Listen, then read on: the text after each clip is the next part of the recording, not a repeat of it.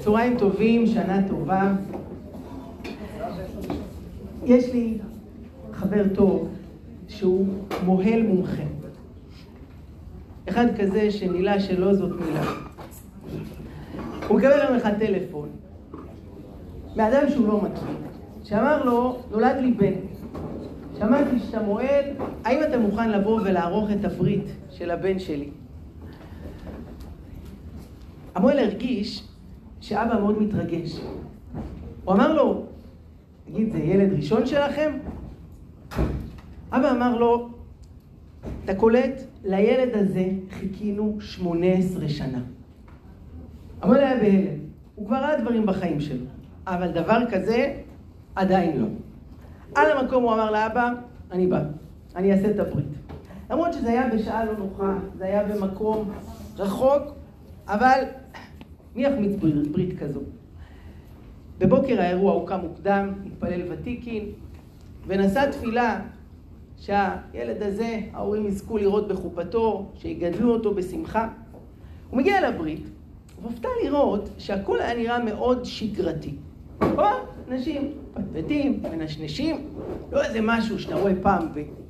טוב, לך תבין אנשים. הוא ניגש למלאכה, מועל מומחה, עשה את מה שצריך.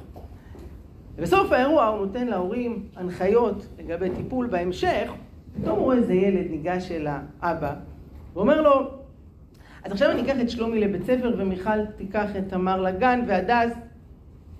אז המוהל שואל, מי זה הילד הזה? אז אומר לו, זה הבן שלי. מה הבן שלך? אתה אמרת לי שלילד הזה חיכיתם 18 שנה. אמר לו, נכון, לילד הזה חיכינו 18 שנה. בינתיים נולדו לנו תשעה ילדים. תראו, הסיפור הזה, אני אספר אותו הרבה להורים, אבל אני חושב שלא פחות מזה הוא חשוב עבורנו, כאנשי חינוך. כי כל ילד וילדה שיש לנו בכיתה, חיכינו לו, האמת, לא 18 שנה, אלא 6,000 שנה, מבריאת העולם ועד היום, עד שתופיע הנשמה המיוחדת שלו. באמת שזו זכות גדולה בשבילי לעמוד בפני אנשים שכל אחד פה הוא הוביל איזה ספינה עמוסה במאות נשמות כאלו. אנחנו אומרים בתפילת על הניסים, רבים ביד מעטים. זה מה שפה. יש כאן מעטים, כמה עשרות אנשים, אבל יש רבים, מאות ואלפים של תלמידים, של נשמות שעומדים מאחוריכם. אני חושב אפילו על הניסיון החינוכי, אם נסכם את השנים שיש כאן, כמה שנים אתם במערכת? עשר? חמש עשרה? עשרים? עשרים וחמש שנה? יש מצב שיש פה בחדר איזה שלושת אלפים שנות חינוך במצטבר? מה? מדהים. אז אני הקטן עומד פה לפניכם, אז תודה רבה על ההזמנה וזכות גדולה בשבילי. ואני רוצה לשתף בדקות הקצרות שיש לי בכמה מחשבות שאני חושב שטוב שיהיו לנו בראש, וגם להעביר אותם הלאה. לאנשים שתחתנו, לצוותים, למורים, למורות, שעושים עבודה קשה, במסירות גדולה, עבודה שוחקת. לא תמיד מקבלים את הפרגון הראוי מההורים, מכל מיני כיוונים אחרים. דוד המלך אמר בספר תהילים, אל תיגעו במשיחי. והגמרא, בסרט שבת אומרת על המשפט הזה, אל תיגעו במשיחי, אלו תינוקות של בית רבי. רוצה לומר לנו שכל ילד זה משיח בפוטנציאל. שאלתי לו פעם קבוצות של תלמידים, אבל באותה מידה גם מורים. האם יכול להיות שפה בכיתה, תלמידים יקרים, יושב ילד שעוד 40 שנה יהיה הרמטכ"ל של צבא ההגנה לישראל? ככה מקחקחים, מצחקקים. האם יכול להיות שיש כאן תלמידה שהיא תהיה שרת החינוך? האם יש מצב שיש פה ילד שהוא יהיה חוקר שימצא תרופה לסרטן? האם יש כאן איזה תלמיד שאולי יהיה הכהן הגדול? או משיח בן דוד? מי יודע? האם מישהו יכול להגיד שפה בכיתה אין? שאצלנו, בבית ספרנו, לא קיים אחד כזה? יש פתגם באנגלית שאומר כך: Every fool can count how many seeds there are in one apple, but just God can count how many apples there are in one seed. לטובת מי שלא עשה חמש יחידות, תרגם. כל שוטה יכול לספור כמה גרעינים יש בתפוח. אתה רוצה אותו, אתה סופר, יש שם איזה שבעה שמונה. רק אלוקים יכול לספור כמה תפוחים יצאו מגרעין אחד. ילד אחד, נער, נערה, מי יודע כמה תפוחים יצאו ממנו? יש ביטוי יפהפה של האדמו"ר מפיאסצנה, שהוא אומר על גיל הנעורים, שזה גיל קשה, וממתי הוא מתחיל? 11, 10, 3, זה הולך ומקדים מעשור לעשור. הוא אומר, זה טבע, גרעיני הנשמות ובוסר המלאכים, שמרים בקטנותם ומלאים עסיס ומתיקות בגדלותם. מה שמעתי את הביטוי הזה, בוסר המלאכים, הולך איתי. יש לנו בכיתה, בבית ספר, בישיבה, באולפנה, בוסר של מלאכים. ואיזו זכות עצומה זה להצמיח עם כל המרירות שיש לפעמים, וכמה שהם מקשים ועושים בלאגן. אני אגיד לכם גם יותר מזה. היה ראש ישיבה בארצות הברית, שמו היה הרב שלמה היימן. הוא היה ראש ישיבת תורה ודת, נפטר בשנת 1954. הוא הגיע פעם אחת לישיבה והעביר שיעור כללי, ובאותם ימים הישיבה לא הייתה בתפארתה, זה גם היה יום של שלג, והיה קר, וקיצור, היו ארבעה תלמידים בבית המדרש. והוא נעמד שם, ונותן שיעור כללי כאילו יש פה עכשיו 300 תלמידים, עם כל הגשמק וההתלהבות ואש של תורה. וארבעה שם, אתם מבינים, אחד אה, מנמנם, אחד אה, קורא משהו אחר, אחד איכשהו. הוא מסיים. אחד התלמידים ניגש אליו בסוף ואומר לו, הרב, יש כוח על השיעור, אבל אתה שמת לב שיש פה ארבעה תלמידים, אתה... מה, לא, לא, הגזמת? אז הרב היימן אמר לו, מה נראה לך? שאני מדבר רק אליכם? אני מדבר אליכם, ואני מדבר לילדים שלכם, ואני מדבר לנכדים שלכם, ואני מדבר אל כל האנשים שאתם תפגשו. במילים אחרות, אם דיברנו קודם על בוסר המלאכים, על נשמות, על תפוחים, זה לא רק זה. כל ילד זה מעגלים אין ספור של הילדים שלו, של התלמידים שלו, של האנשים שיושפעו ממנו, ומילא הטיפות האלה של חיים, של תורה, של יראת שמיים, של מידות שאנחנו נותנים בהם, אין לתאר. עד כמה זה מכה גלים. אנחנו אומרים בתפילות הימים הנוראים, על חטא שחטאנו לפניך, וזלזול הורים ומורים. מה הפשט? רגילים להבין, הכוונה שיש נטייה, בעיקר לילדים, לתלמידים, לזלזל בהורים ובמורים שלהם. אבל השאלה אם גם אנחנו לא חוטאים לפעמים באותו חטא של זלזול בהורות ובמורות שלנו. כלומר, לא מעריכים מספיק את גודל התפקיד ואת עוצמת ההשפעה, ואני אתן דוגמה אחת. שמעתי ממורה בכיתה א', היא סיפרה שהיא לימדה את הילדים להתפלל, לקרוא קריאת שמע. וכידוע, יד ימין על העיניים, ונקבל עול מלכות שמיים. מכירים זה כבר מהגננת. היא ידעה שכל הילדים עושים את זה חוץ מאחד. כלומר, הוא אומר קריאת שמע, אבל הוא לא שם יד ימין על העיניים כמו שאמורים לשים. והתפלאה, היות שזה לא קשה, מה הבעיה? שים יד ימין על העיניים. אז הפסקה היא תופסת אותו בצד, אומרת לו, חמוד, למה אתה לא שם יד ימין על העיניים? אז הוא אמר לה, כי אין לי יד ימין. לך יד ימין? זו יד שמאל וזו יד ימין. הוא אמר, לא, אין לי יד ימין. מה אין לך יד ימין? זאת יד ימין. הוא אמר, לא, אין לי יד ימין. מה התברר? הילד הזה היה טיפה מגושם, קצת איטי, כשהוא בבוקר התארגן לבית ספר ונפל לו הקלמר והסנדוויץ' שלו נכנס לתיק, אמא זרקה לו משפט. היא אמרה לו, אתה, יש לך שתי ידיים שמאליות. זהו. מאותו רגע, הוא, מבחינתו יש לו שתי ידיים שמאליות. אז אין לו יד ימין. הוא לא יכול לשים יד ימין על העיניים. תבינו, האמא מזמן שכחה את זה. אבל הוא הולך עם המשפט הזה, מי יודע, איזה עוצמה יש למשפט שאמרנו, למשפט שלא אמרנו, לחיוך, להוויית פנים. אני שואל לפעמים מורים, ממתי מתחיל השיעור? רוב התשובה היא מרגע שמסיימים לקרוא את השמות ומתחילים להרביץ את החומר. האומנם? אולי דווקא הקראת השמות, אחד החלקים החשובים בשיעור, יש תלמידים שהיחס היחיד שהם יזכו לקבל זה יהיה ברגע הזה. הם לא הכוכבים שמצביעים, שיודעים את התשובות, הם שקטים. ההזדמנות היחידה להגיד, מה נשמע? נראה טוב היום. זה הרגע הזה. אבל אולי זה מתחיל עוד קודם. ברגע שנכנסנו לשער בית ספר, לפעמים הדברים הכי חשובים קורים בהפסקות, בשיחות שבין לבין. אולי השיעור מתחיל אפילו קודם. מאיך קמתי? היום בבוקר. עם איזה אש, עם איזה ברק. מה הדרייב שלי שמניע אותי?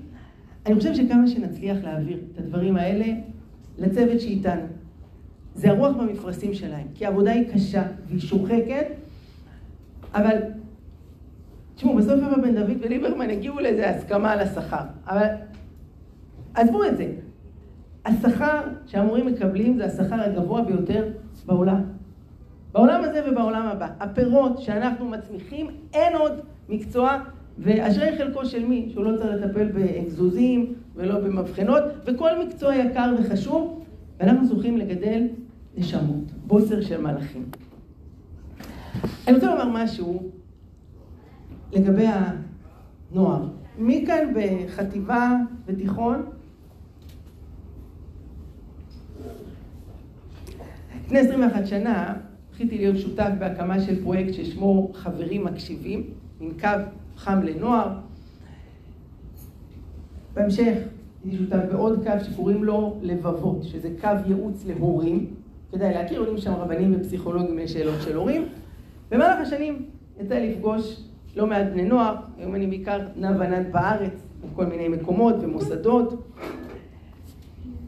ואני פוגש הורים ומחנכים, ואחד המשפטים ששומעים זה הנוער של היום, זה לא מה שהיה פעם.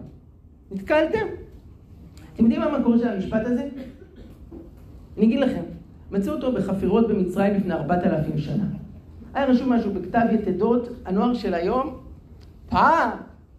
יש לי איזו תחושה שגם עוד ארבעת אלפים שנה יגידו את אותו דבר. כי תמיד, אנחנו אוהבים לחשוב שפעם היה יותר טוב, שפעם היה אחרת.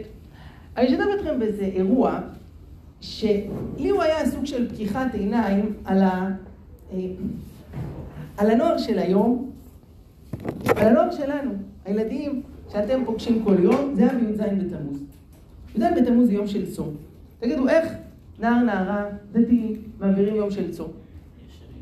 אז יש בגדול שלוש אפשרויות. א' זה לישון, שתיים זה לצפות, לא לביאת המשיח, לצפות ב... ושלוש זה לספור את השעות שנותרו עד סוף הצום ולתכנן מה אתה הולך להביס את עצמך. נכון? זה בגדול שלושת העיסוקים המרכזיים. דברים אחרים, מה יש לצפות? זה יום של צום, אני כמעט מת. אין מצב. בבוקר, יום י"ז בתמוז, הבן שלי נעלם מהבית. הוא השאיר את הטלפון מאחורה, שזה נחשד עצמו חשוד, ופשוט אנחנו אומר, אני אחזור בלילה. הוא אמר, מה, מה? הוא אמר, יש איזה מבצע. התברר שהחליטו לעשות מבצע בשכונה שלנו, גר בהדר גנים, פתח תקווה, של לא דף יומי, אלא מסכת יומית. מהבוקר עד הערב עושים מרתון לסיים את מסכת תענית, אה, כ-30 דף, נרשמו 85 חבר'ה. בסוף היום נותרו על הרגליים 64 שעשו סיור, מי שהוביל את הלימוד זה היה אה, ידידי, הרב חנן שוקרון, והבן שלי אה, עוד לא בן 14, חזר הביתה בסוף עם עיניים בורקות, הוא כבר סיים פעם אחת מסכת בגמרא לבר מצווה שלו, רק אז לקח לו חצי שנה לעשות את זה. פתאום הילד גילה שאשכרה ביום של צום, כשאתה רעב, כשאתה אמור להיות ישן בכלל, אתה מרביץ 30 דף גמרא ביום. מדהים. החבר'ה יצאו באורות, פתאום גילו על עצמם, אז, אז מה אנחנו מסוגלים? עכשיו, לא רק קורונה, זה מדבר, מתברר שגם דברים טובים וחיוביים, ושבועיים אחרי זה היה מבצע דומה בקרני שומרון, והיה ברעננה. הצום הבא זה היה תשעה באב. התברר שבהר חומה בירושלים, שימו לב, הם הלכו על משהו אחר, אתם רואים פה, כולם יושבים על הרצפה, תשעה באב, עשו מרתון מסילת ישרים. מהבוקר עד הערב עברו על כל ספר מסילת ישרים. כמה פרטים הם יזכרו אחרי זה, זאת בעיניי שאלה משנית. אבל זה מדהים שהנוער הזה, שמזלזלים בו, שמכפישים אותו, הוא כל היום בסמארטפון שלו, מה הוא בכלל? זה מדהים איזה כוחות עוצמתיים יש. אני אשתף בעוד פרויקט, יכול להיות ששמעתם, ואין לי ספק שחלק מהתלמידים שלכם משתמשים, משתתפים בזה, שקוראים לו תור הנוער. נתקלתם? זה סיפור שהתחיל משני חבר'ה, שוב, מהשכונה שלנו בהדר גנים. אחד מהם, לצערנו, התפרסם בנסיבות טרגיות, אריאל טרסינובר, אה, זיכרונו לברכה, אה, שנהרג לפני ארבע שנים. הוא היה בחור בן 21, זה היה שלושה שבועות לפני החתונה שלו. זה היה טרגי מאוד, והוא והשותף שלו חובה. שני חבר'ה צעירים הקימו בית מדרש לנוער. זה היה בשכונה שלנו, וזה שכפל את עצמו. היום יש 35 סניפים כאלו בכל הארץ, וזה ילך ומתפשט. וזה החבר'ה האלה, עם הסמארטפונים, ומתעסקים גם בעוד הרבה דברים אחרים, ובאים מיוזמתם ללמוד.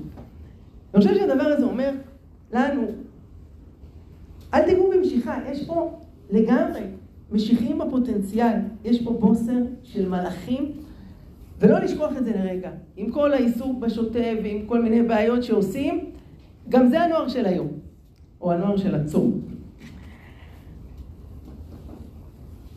אני אוסיף פה עוד נקודה, והיא, אני לא בטוח שהנוער הדתי-לאומי זוכה למספיק הערכה והבנה למציאות המורכבת שהוא נמצא בה.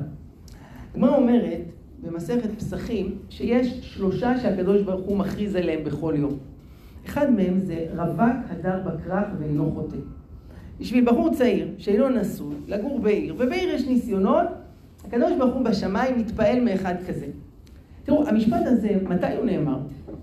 איפה הוא נאמר?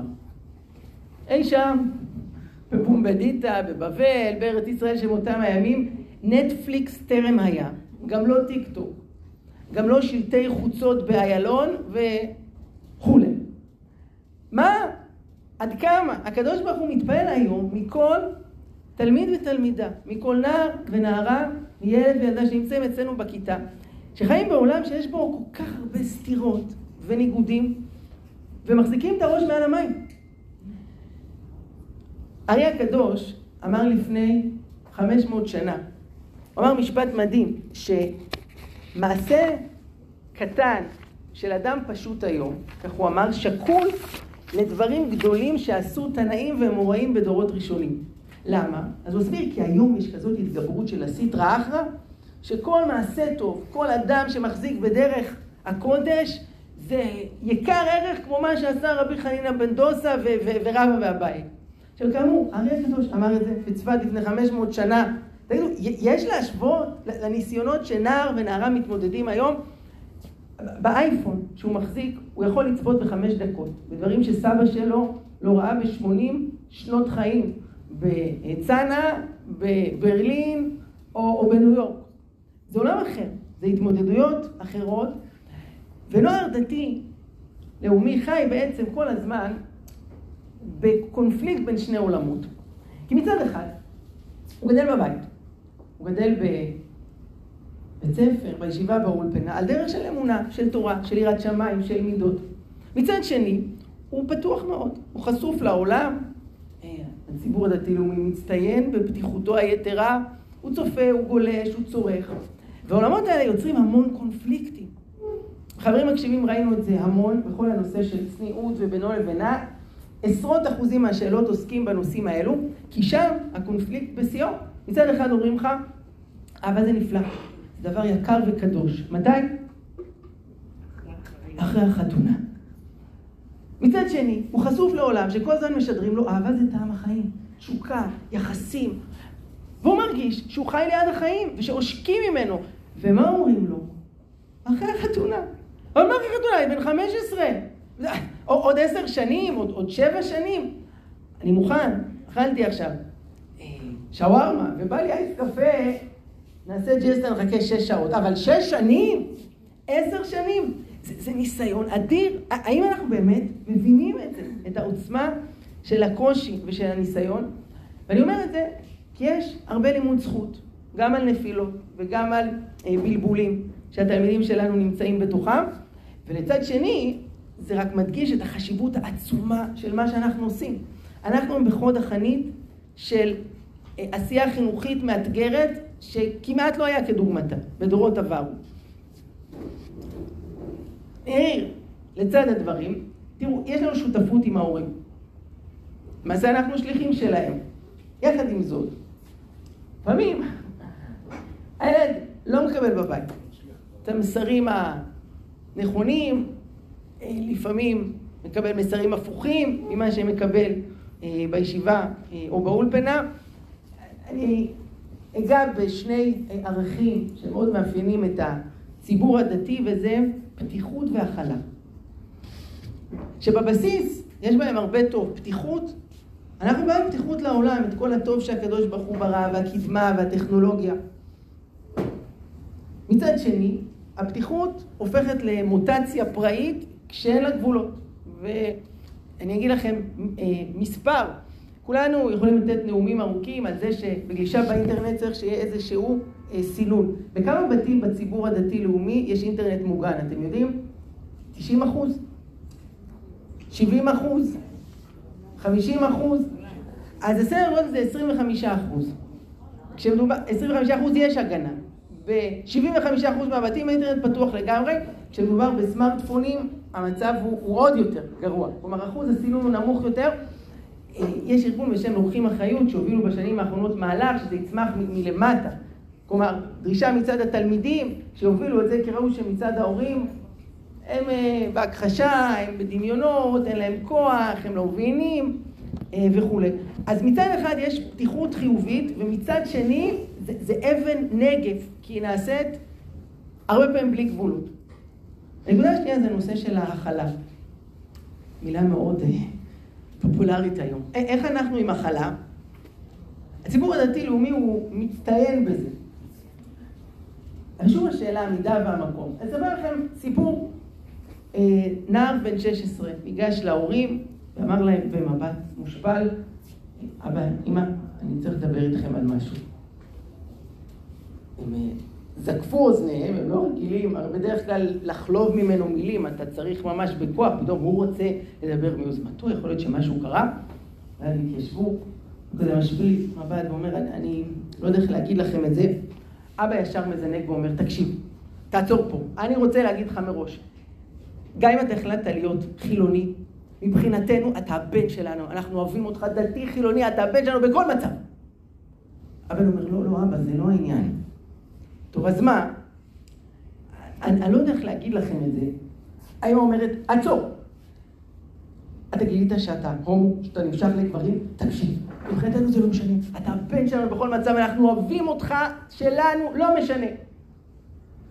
הוא אומר, אמא, מה יש לך? זה לא העניין. טוב, אז מה העניין?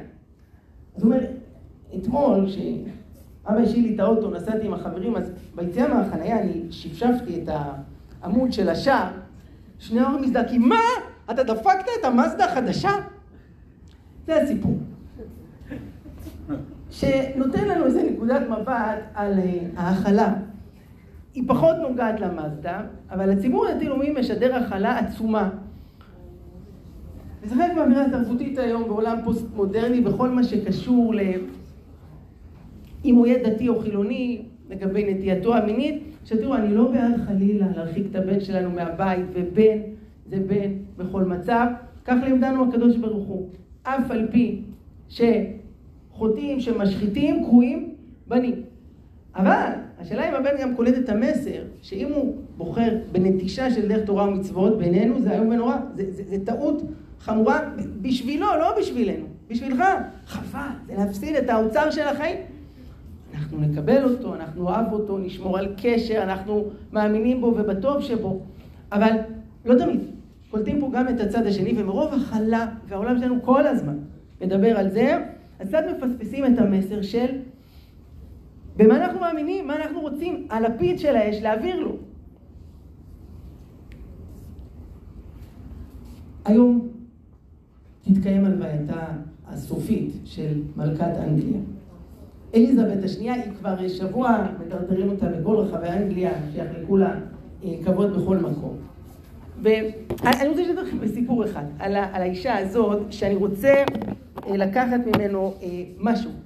בשביל, משהו בשביל העבודה החינוכית שלנו.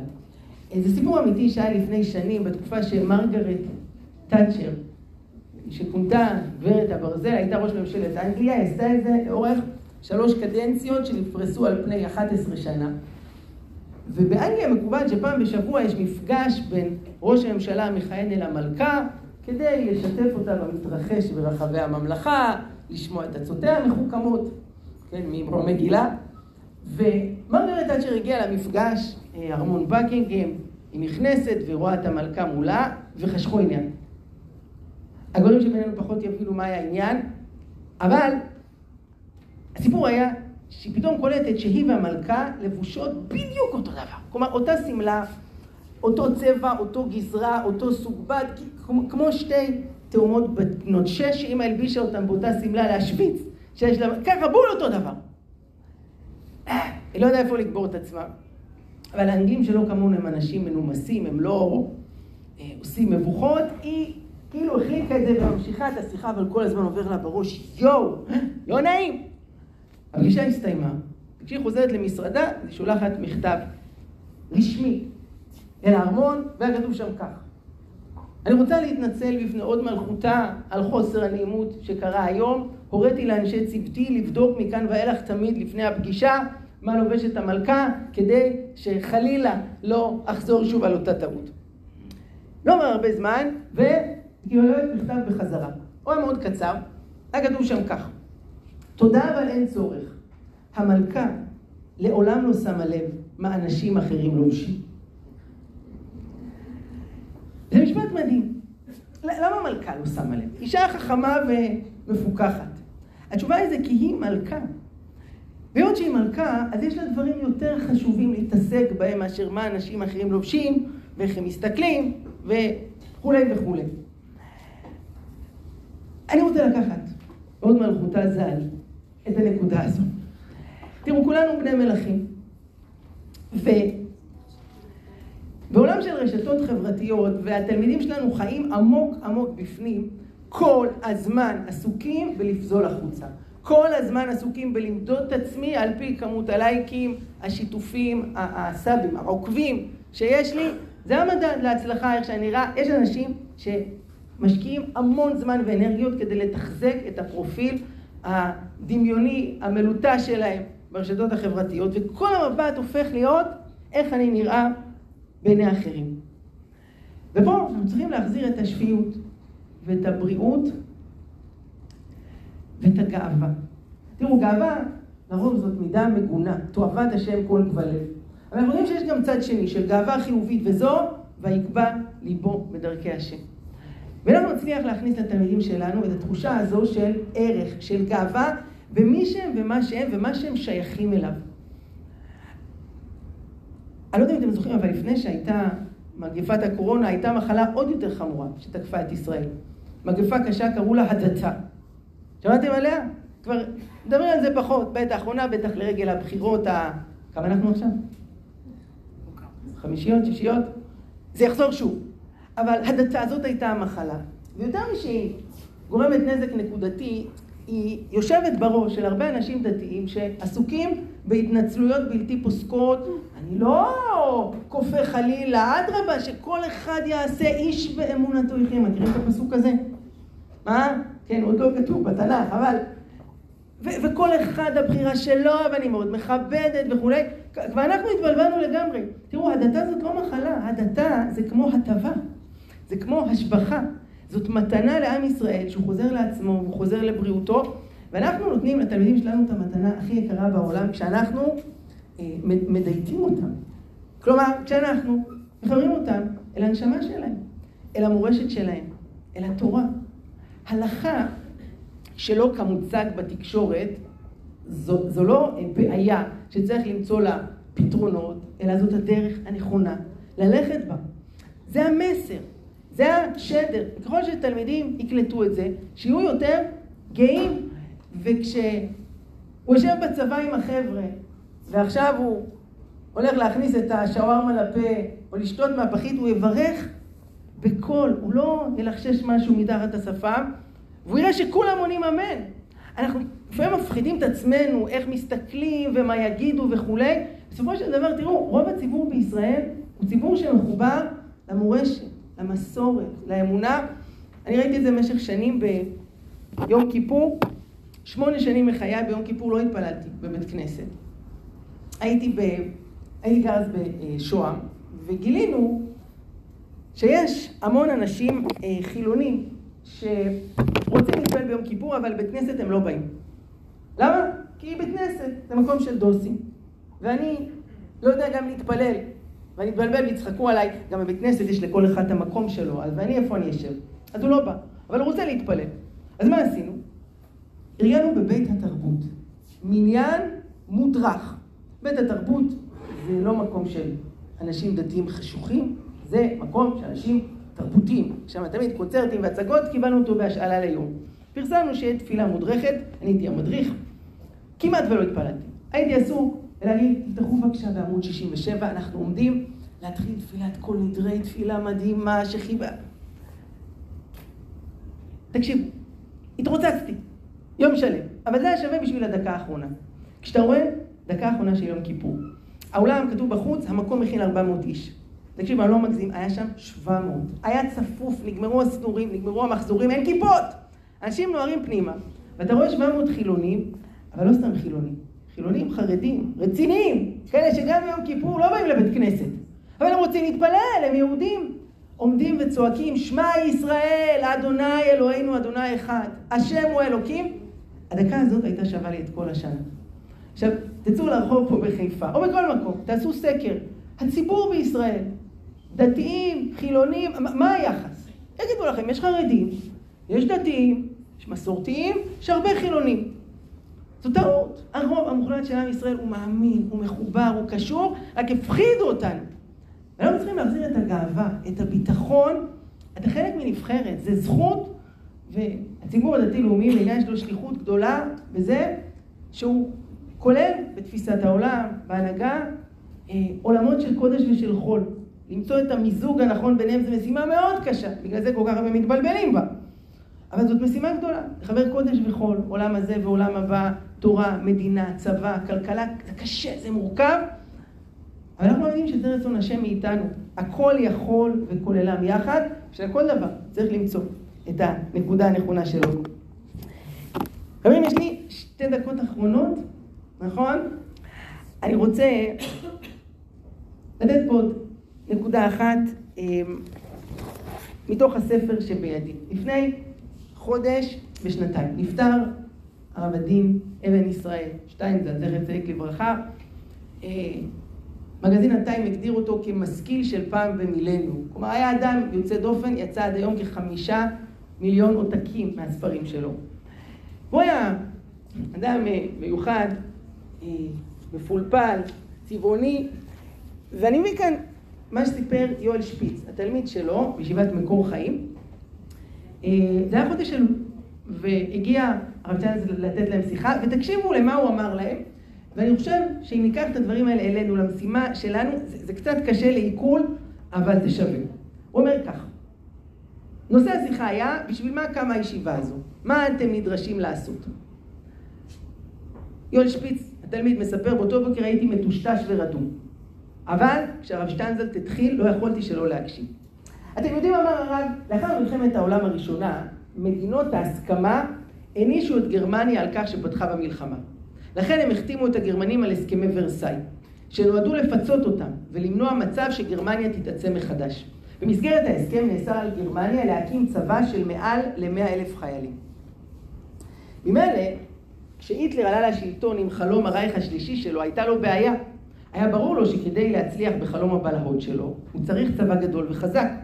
מצד שני, הוא ידע שאם יגייס מיליוני חיילים, הוא יעורר את כעסן של מדינות ההסכמה, ועד שהוא יבנה את הצבא, המעצמות כבר יחריבו את גרמניה. ובכן, לגרמנים עלה רעיון מתוחכם. הם החלו להכשיר את מעט אלף החיילים שלהם לתפקידי קצונה בכירים. תוך שנתיים, הצבא הנאצי מנה עשרות אלפי מפקדים.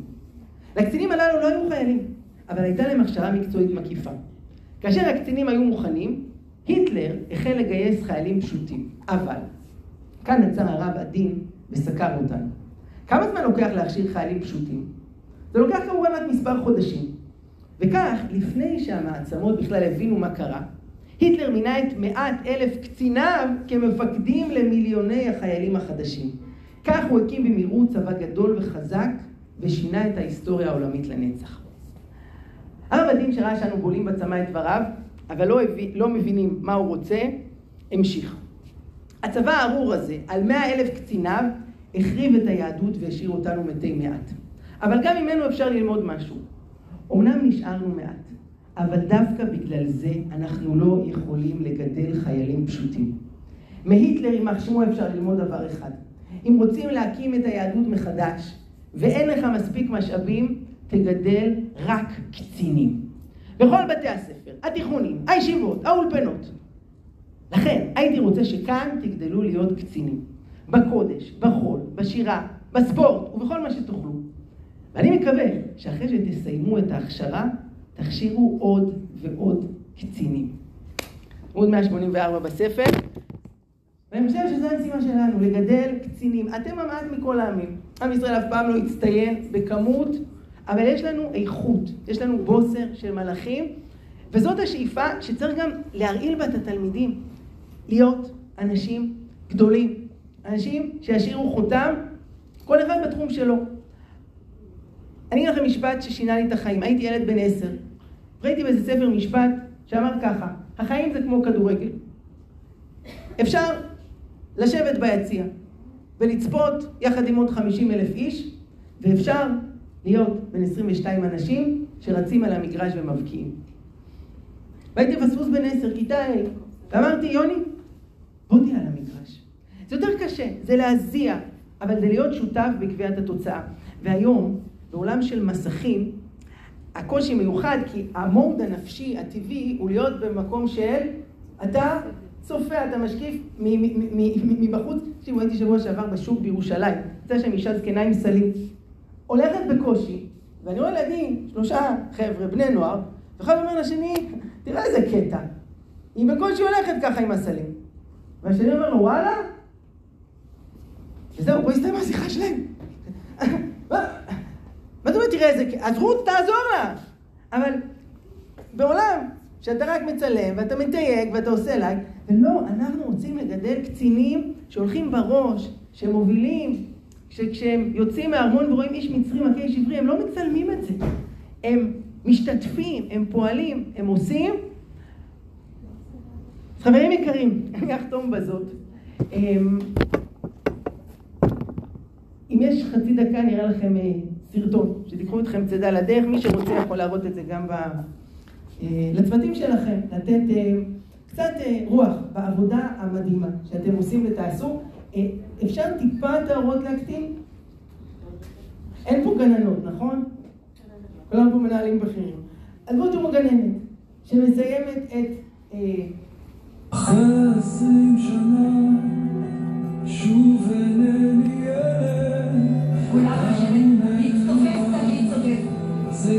של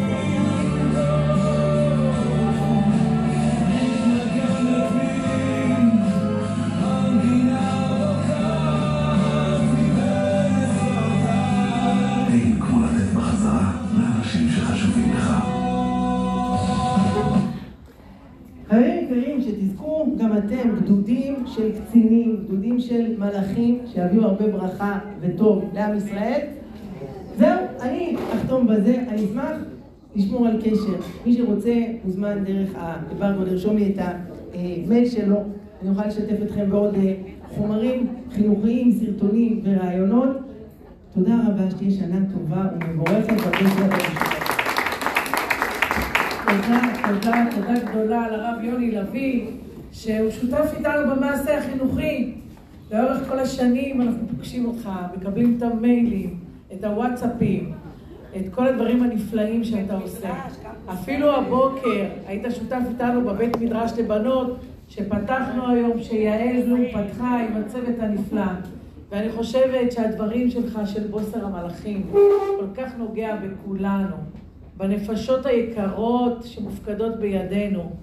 והבוקר נפרדנו כאן ממנהלים ותיקים, והסרט, הסרטון הקצר הזה, כל כך ממחיש באופן מוחשי מה הגודל של האחריות של האנשים הנפלאים והיקרים שעומדים פה. אז תודה רבה לך, יישר כוח ענק, ותמשיך להגדיל תורה, להאדיר, בעזרת השם, לכלל עם ישראל באשר הם. תודה גדולה, יישר כוח ענק, נגע בכולנו, תודה גדולה. אז בהתרגשות הזאת, אנחנו ניתן לכם עכשיו עשר דקות של הפסקה, אבל חמישה לשלוש כולם פה, בסדר? בלי לקרוא לכם.